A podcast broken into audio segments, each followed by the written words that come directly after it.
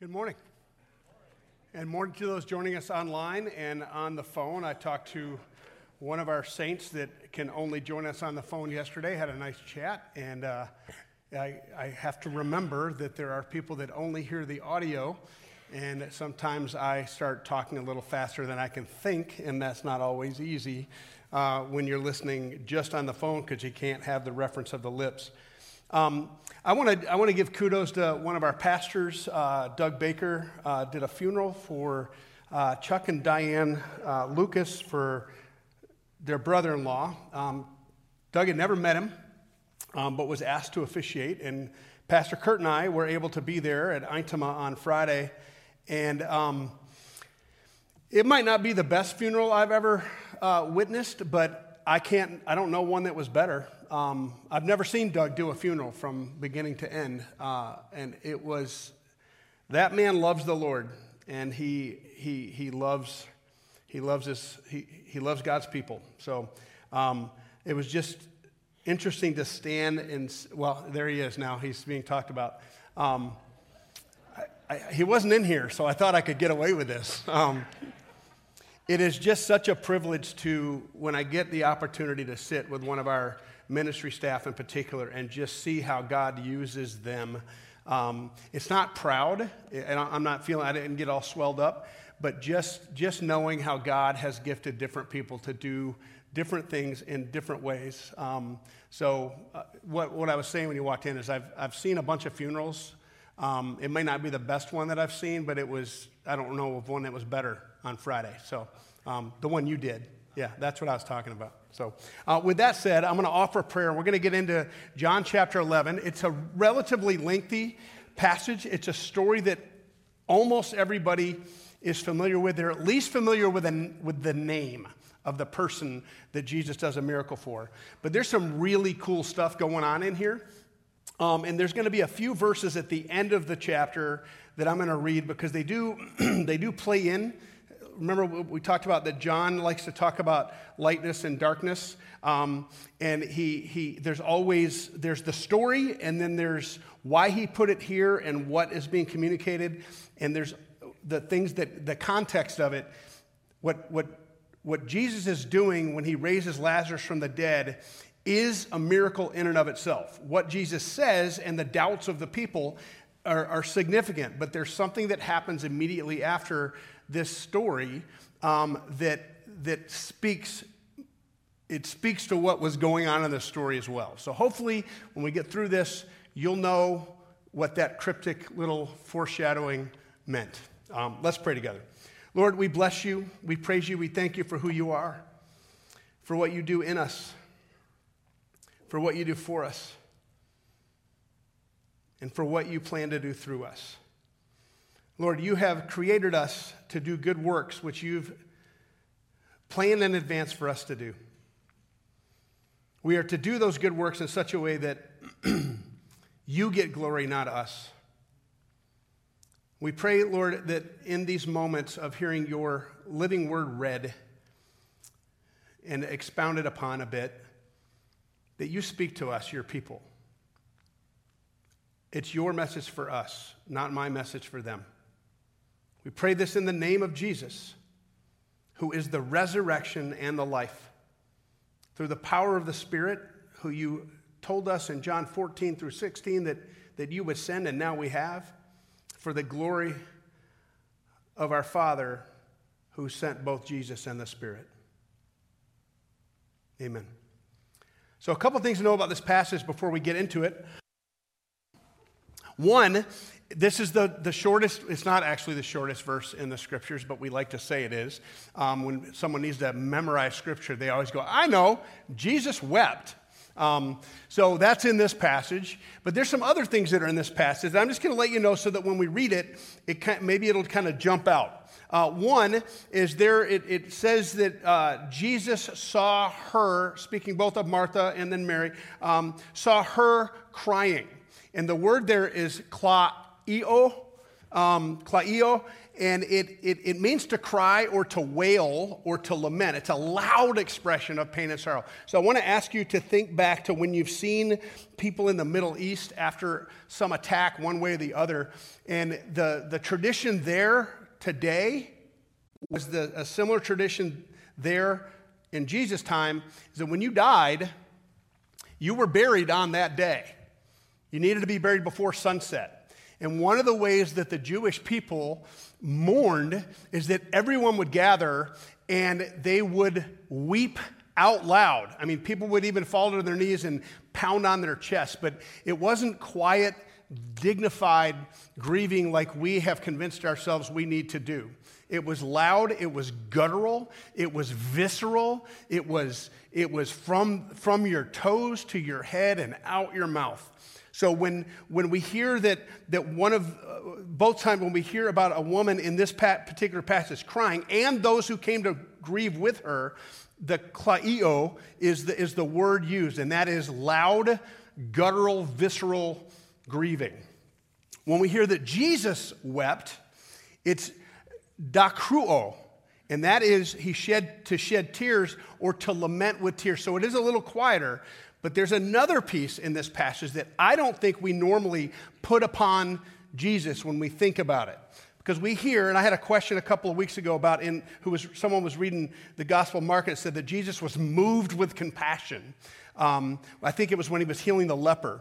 Uh, and moved with compassion. That is one way we think of Jesus being moved. And that's like a, almost like a gut punch is is the, is the, is the word that's being communicated. It, it's actually his, his, his intestines moved, not in, a, not in a way that we think about, but, but it was like he got punched in the gut. It, it was such a, they felt things in their gut, we feel it in our heart. So it was like he was deeply moved. Here, you'll hear it, that, that Jesus was deeply moved, but it's a different word here. It's abrimo, my Greek is rusty, uh, embrima, embrimaomai, and it means to snort like a horse, to be indignant, to be to strongly admonish, to be angry. And I don't think we normally see Jesus, except when he's flipping the tables in the temple. We don't normally think of him as angry. But, but when it says that he was deeply moved and then again he was deeply moved, that's what's going on. There's an anger that's boiling up in Jesus, the Son of God, the God incarnate, who, it, it, when he's experiencing the death of a friend. Now, I'll explain a little bit more about what's going on there, but I want you to just watch out. Uh, watch out for some of those things. The other thing to watch out for are there's three ifs. If you would have been here, if you would have been here, and there's another time they don't use the word if, but it's, but it's surely if he can do this, he could have done this. Um, that, that, that's what John is focusing on. And then the passage that follows this story is also, in a way, it's, it's, it's doubt and it's thinking that we have knowledge and missing what God is doing. So it reads like this Now, a man named Lazarus was sick. He was from Bethany, the village of Mary and her sister Martha. This Mary, whose brother Lazarus was uh, now was uh, lay sick, was the same one who poured perfume on the Lord and wiped his feet with her hair. So basically, what John is doing here is he's saying, This person that you've all heard about, Mary, this is her brother. So the sisters sent word to Jesus, Lord, the one you love is sick. Now, I want to I wanna pause there just for a second. I, I won't do this too often in this passage, but this is a little Bible nerdy thing. There is a theory out there because it says the one you love is sick. There's a theory in theological circles that is this John? Because John is the disciple Jesus loves. He's the beloved one. Um, and I, I, did my re- I was asked about this a couple of weeks ago. I did my research. Did, has John died? The, the, the apostle? or the disciple at this point who becomes an apostle, um, it's only a legend. It's only a connection that people made because of that. There is no evidence. I think we would have heard in the gospel, according to John, that John, if he had been the one who had been raised from the dead, we would know that. So this is someone that Jesus loves and knows well. He's, there's a tenderness with Jesus, Mary, Martha, and Lazarus. So they send word And Lazarus was a very common name. We actually hear it in, in another gospel in a parable that Jesus used, that Jesus tells.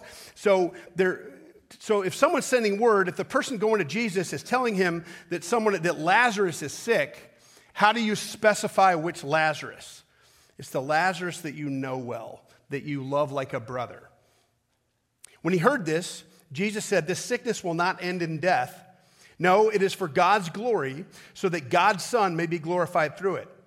Jesus loved Martha and her sister and Lazarus, yet when he heard that Lazarus was sick, he stayed where he was two more days. Now, we're going to find out something if you do the math in all of this.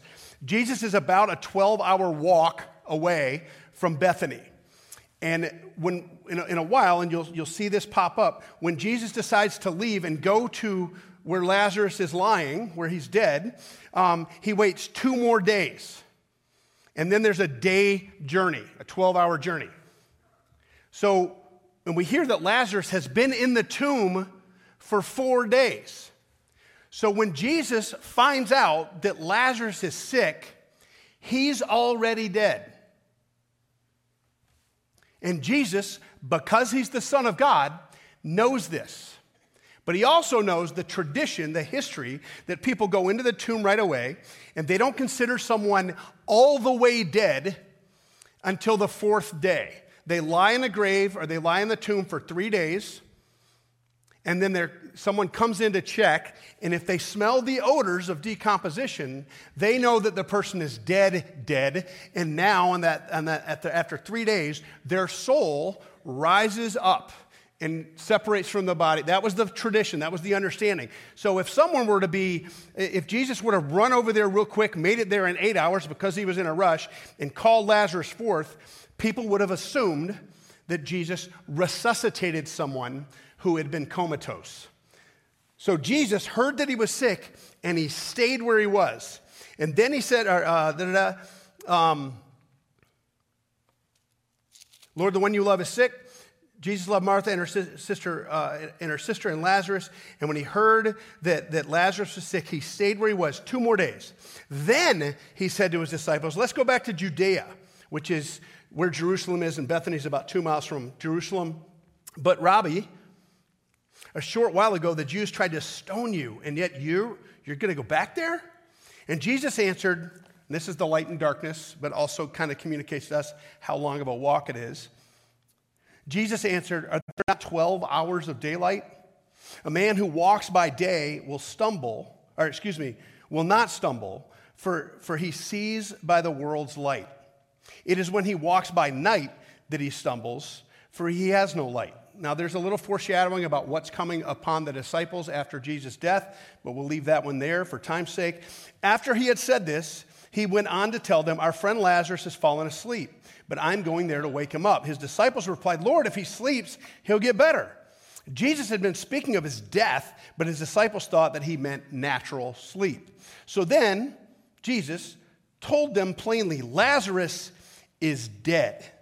And for your sake, I'm glad I was not there, so that you may believe. But let us go to him. And then Thomas, who doesn't get a whole lot of accolades in the scriptures, he's got a little sarcastic bent to him. Then Thomas, called Didymus, said to the rest of the disciples, Let's go The so we can die with him because they, they, they know that there's a plot to kill Jesus. They know that if he comes back into Jerusalem, there's going to be people that want him dead. And so basically, what Lazarus says is what you see in some movies, military movies, like, today's a good day to die. On his arrival, Jesus found that Lazarus had already been in the tomb for four days. Bethany was less than two miles from Jerusalem, and many Jews had come to Martha and Mary to comfort them in their loss of their, in the loss of their brother. When Martha heard that Jesus was coming, she went out to meet him. But Mary stayed at home. Lord, Martha said to Jesus, if you had been here, if you had been here, my brother would not have died. But I know that even now God will give you whatever you ask. And Jesus said to her, Your brother will rise again. And Martha answered, I know, I know he'll rise again in the resurrection at the last day. And Jesus said to her, I am the resurrection and the life. He who believes in me will live even though he dies.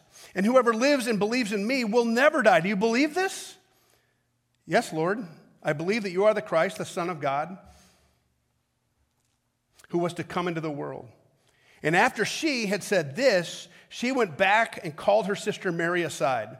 The teacher is here and is asking for you. When Mary heard this, she got up quickly and she went to him. Now, Jesus had not yet entered the village, but was still at the place where Martha had met him. When the Jews who had been with Mary in the house, comforting her, noticed how quickly she got up and went out, they followed her, supposing that she was going to go to the tomb to mourn there. When Mary reached the place where Jesus was and saw him, she fell at his feet and said, Lord, if you had been here, my brother would not have died. When Jesus saw her weeping, that loud expression of pain and sorrow, excuse me, I just lost it.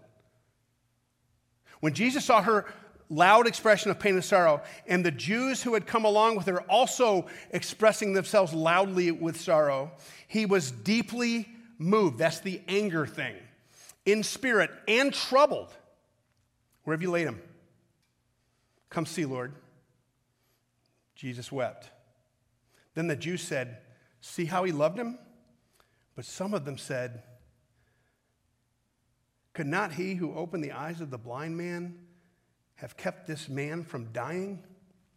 Jesus once more, once more deeply moved. That's that anger that uh, came to the tomb. It was a cave with a stone laid across the entrance. Take away the stone. So, what's that anger?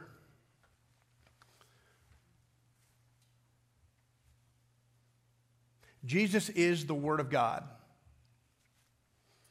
Jesus was what was spoken. The Son, Jesus is the historical figure, but the second person of the Trinity is what was spoken to bring the world into existence.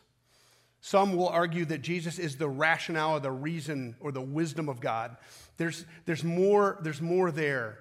The Trinity is, is fully God, all three of them, but they are together one. But Jesus was there at the beginning. In the beginning was the Word, and the Word was with God, and the Word was God in the beginning. God did not create the world to have death reign. This anger, this, this embrimaomai, is Jesus, the God of the universe, with skin on, looking at what the world has become, and it angers him. This is not how it's supposed to be. The prince of this world is destroying.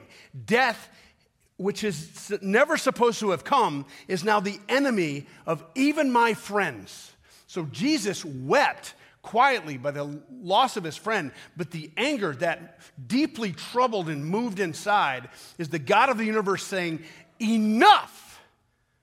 This world is not to reflect evil and death and darkness and hatred and anger and bitterness. It's supposed to reflect the love, the compassion, the joy, the interconnected relationships of the Father, Son, and Spirit. We are supposed to be like He here on earth. We're supposed to participate with him in all that he does. We're supposed to not be competitive. We're supposed to not be infirmed. We're supposed to not let death reign. But we, we are not the resurrection. We are not the life. So the one who is the resurrection and the life looks at what we experience and. And honestly, folks, I thank God that our condition makes him angry. I love his mercy. I love his joy. But what if we served a God who saw what we go through and he went, nah, deal with it? But that is not the God we serve. That is not the God who made me, who made you. Jesus said, Take, take away the stone and still not getting it, which I wouldn't either if I were in that. But Lord, by this time there's a bad odor, for he's been, he's been there four days. And Jesus said, did I, t- did I not tell you that if you believed, you would see the glory of God? So they took away the stone. And Jesus looked up and said, Father, I thank you that you have heard me. I knew that you always hear me, but I said this for the benefit of the people standing here, that they may believe that you sent me. When he had said this, Jesus called in a loud voice Lazarus, come out. And I don't know if it's like when my mom, when the street lights came on and I'm out in the neighborhood or I'm across the street where we grew up, where I grew up at the junior high, if my mom, when it was time to come for dinner, I don't know. I don't know if, because she would, she's Southern, so she'd go, Trent, Troy, Fred, dinner time. I don't think it was like that. It says it was a loud voice. And because we know that that embrima oh omai, that, oh, I think he's yelling at death. Lazarus, you come out. No more. And he does.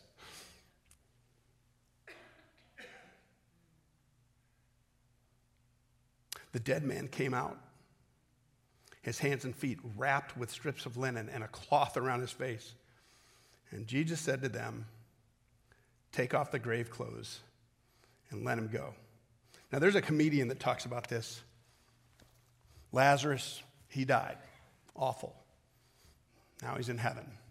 Maybe after three days. I don't know how exactly how it works. But he's sitting there hanging out with some of the people that he knew in his life. Maybe his dad's there. He sees his sister. I don't think we see earth. I hope we're not consumed with earth. I hope we're consumed with God. But some angel walks up to him and goes, Ah, uh, dude, we don't do this very often. In fact, never happened before. You got to go back. I don't know how that worked. I don't. I do find that humorous. Kind of like when Job's second family asks, well, Who are all the pictures of these other kids up on the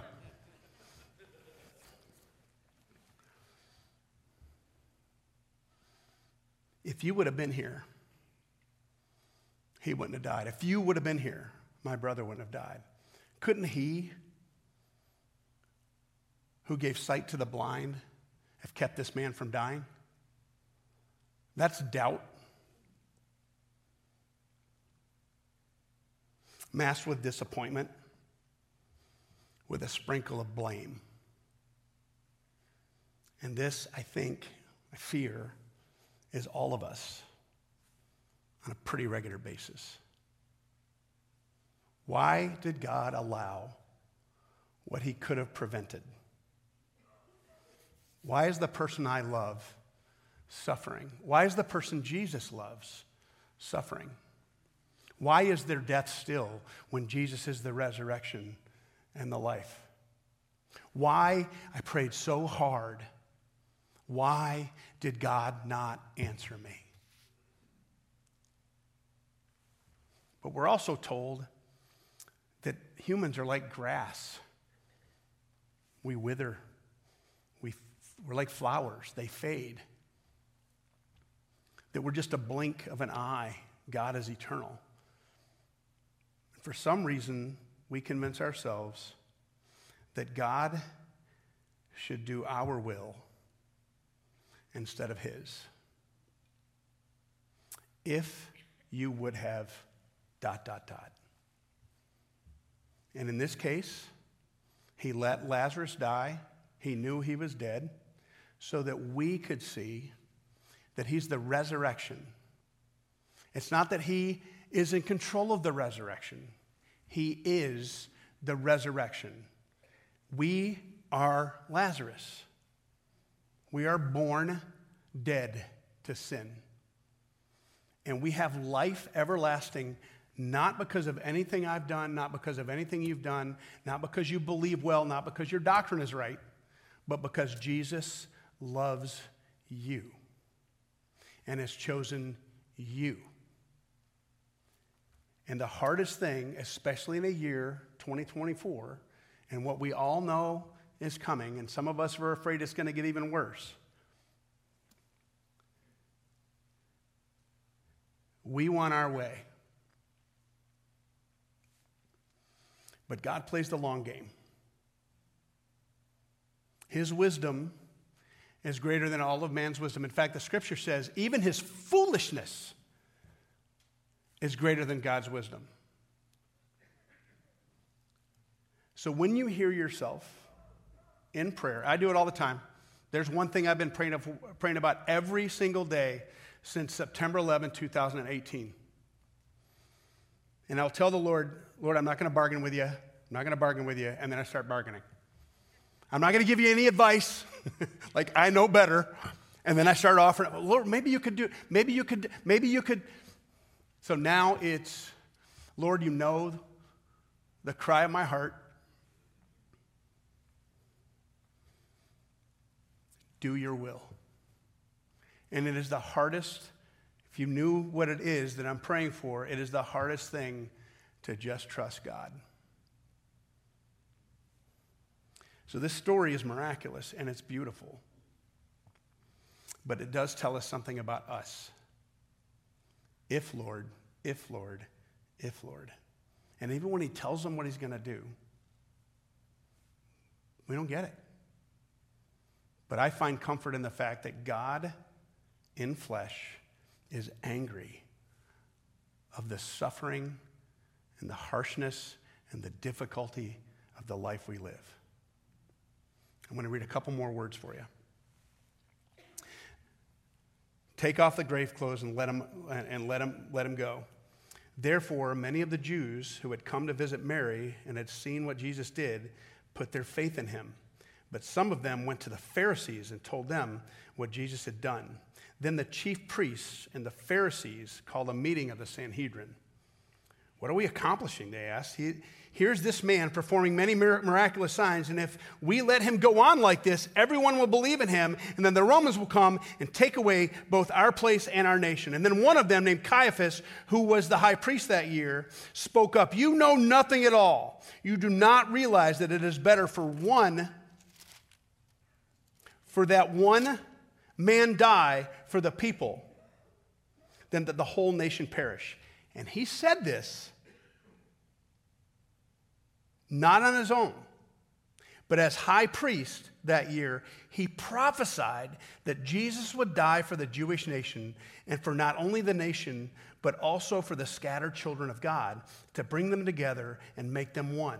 So from that day on, they plotted to take his life. God gave the high priest a heads up that the sacrificial lamb, the Messiah, the Emmanuel, was going to die to save Israel, scattered all over in all the nations.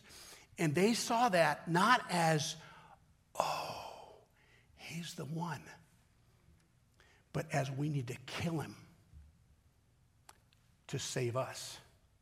So they took salvation into their own hands instead of putting it where it belongs in the resurrection, in the life, in the light of the world, in the bread of life, in the, in the living water, in the one who before Abraham, Isaac was.